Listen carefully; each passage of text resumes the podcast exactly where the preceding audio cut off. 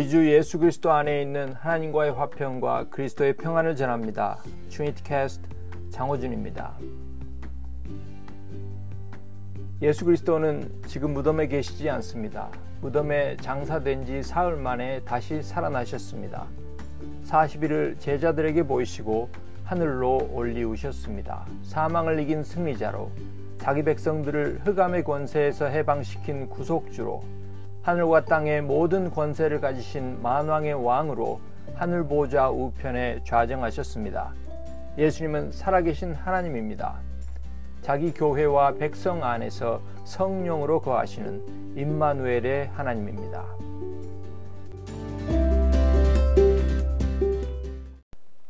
예수를 주와 그리스도로 믿는 신자인 우리는 지금 부활 후의 시대를 살고 있습니다. 지금은 이마저도 거부되고 있지만 역사가들은 세상의 역사를 예수의 성육신을 기준으로 BC와 AD로 나누었습니다. 하지만 저는 그리스도의 구속의 역사를 생각할 때 온 우주의 역사를 예수님의 부활 전과 후로 나누고 싶습니다. 그리고 지금 우리는 예수의 부활 후 시대를 살아가고 있습니다.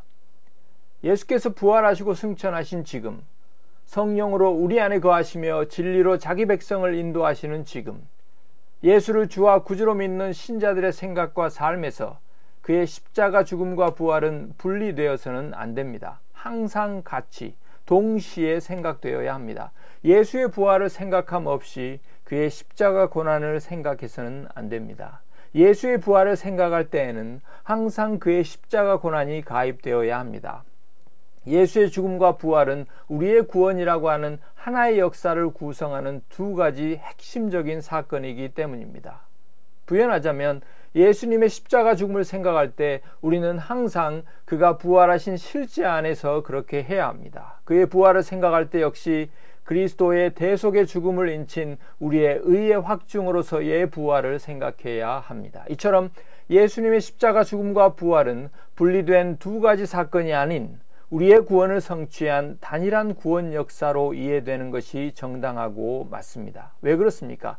성경 전반을 통해 그 답을 찾을 수가 있지만 그 중에서도 로마서 4장 25절이 그 이유를 분명히 말해주고 있습니다. 이 말씀 역시 예수의 십자가 죽음을 부활과 더불어 언급하고 있음에 주목하십시오. 예수는 우리가 범죄한 것 때문에 내어줌이 되었고 또한 우리를 의롭다 하시기 위하여 살아나셨느니라. 아멘. 이 구절을 부활로 마무리하지 않고 만약 예수는 우리가 범죄한 것 때문에 내어줌이 되었다로만 끝내보려고 해보십시오. 예수의 십자가 죽음은 더 이상 복음이 아닙니다.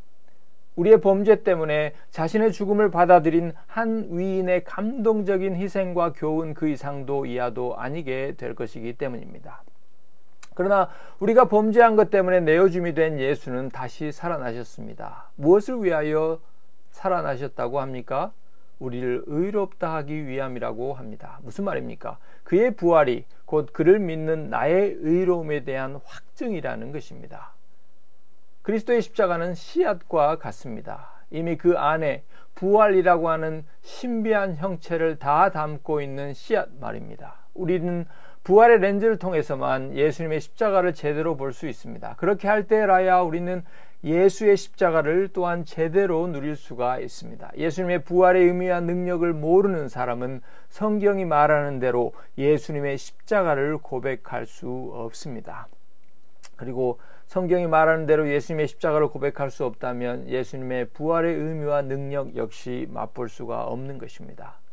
십자가가 반드시 부활로 이어지는 것처럼 부활은 반드시 십자가로부터 기인합니다.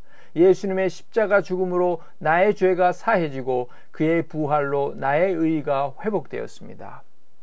십자가에 죽으신 예수께서 다시 살아나신 것이 없었다면 예수의 십자가는 여느 인간의 죽음처럼 그가 사망에 굴복한 것을 말해줄 따름입니다. 사망에 이긴 것을 말해줄 따름입니다. 그가 십자가에서 짊어졌던 나의 죄가 해결되지 않고 전혀 그대로 남아있음을 입증할 따름입니다. 우리의 죄를 자기 것으로 짊어지고 그 죄 때문에 죽은 예수께서 부활하지 않았다면 그가 짊어졌던 나의 죄가 여전히 없어지지 않고 그대로 남아 있는 것을 의미하기 때문입니다. 하지만 그리스도는 부활하셨습니다. 다시 살아나셨습니다. 그가 짊어진 나의 죄가 깨끗이 사해진 것입니다. 그래서 그를 무덤으로 끄집고 내려갔던 사망이 더 이상 그를 무덤에 붙잡고 있을 법적인 근거와 효력이 사라진 것입니다. 이것이 나에게 무엇을 의미합니까? 이런 다름 아닌 나 역시 사망의 권세와 상관이 없게 된 것을 말합니다. 그의 십자가와 더불어 그의 부활에 나 역시 믿음으로 참여하고 있기 때문입니다. 그래서 바울은 로마서에서 예수의 죽으심과 합하여 세례를 받은 신자는 그의 부활, 과 같은 모양으로 연합한 자도 되리라고 말합니다.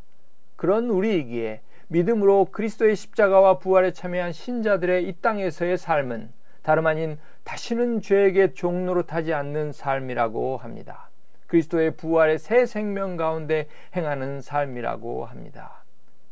로마서 6장 3절부터 6절에서 바울은 이 사실을 분명히 말하고 있습니다. 제가 한번 읽어보겠습니다. 무릇 그리스도 예수와 합하여 세례를 받은 우리는 그의 죽으심과 합하여 세례를 받은 줄을 알지 못하느냐. 그러므로 우리가 그의 죽으심과 합하여 세례를 받음으로 그와 함께 장사되었나니 이는 아버지의 영광으로 말미암아 그리스도를 죽은 자 가운데서 살리심과 같이 우리로 또한 새 생명 가운데서 행하게 하려 함이라. 만일 우리가 그의 죽으심과 같은 모양으로 연합한 자가 되었으면 또한 그의 부활과 같은 모양으로 연합한 자도 되리라. 우리가 알거니와 우리의 옛 사람이 예수와 함께 십자가에 못 박힌 것은 죄의 몸이 죽어 다시는 우리가 죄에게 종노릇하지 아니하려 함이니. 아멘.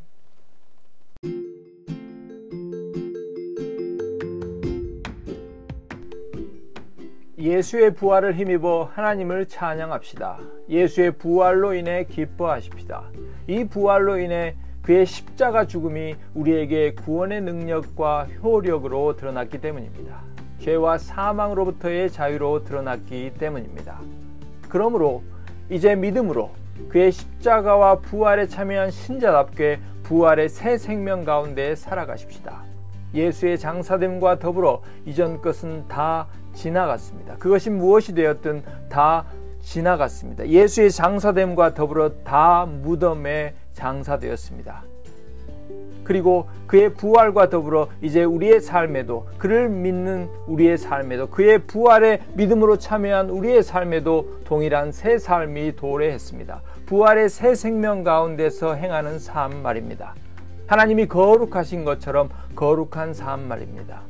하나님의 계시된 뜻인 성경 말씀을 따라 구별된 삶입니다. 우리 몸을 그의 계시된 뜻을 따라 의의 병기로 드리는 삶입니다. 우리 몸을 하나님이 기뻐하시는 거룩한 산 제사로 드리는 삶, 말씀으로 구별된 신령한 예배의 삶입니다. 예수님의 십자가 죽음과 부활은 이처럼 놀라운 구원의 역사와 하나님의 나라를 우리의 삶에 도래케 한 우주적인 구원의 단일한 사건입니다. 하나님이 하나 되게 하신 것을 사람은 나눌 수 없습니다.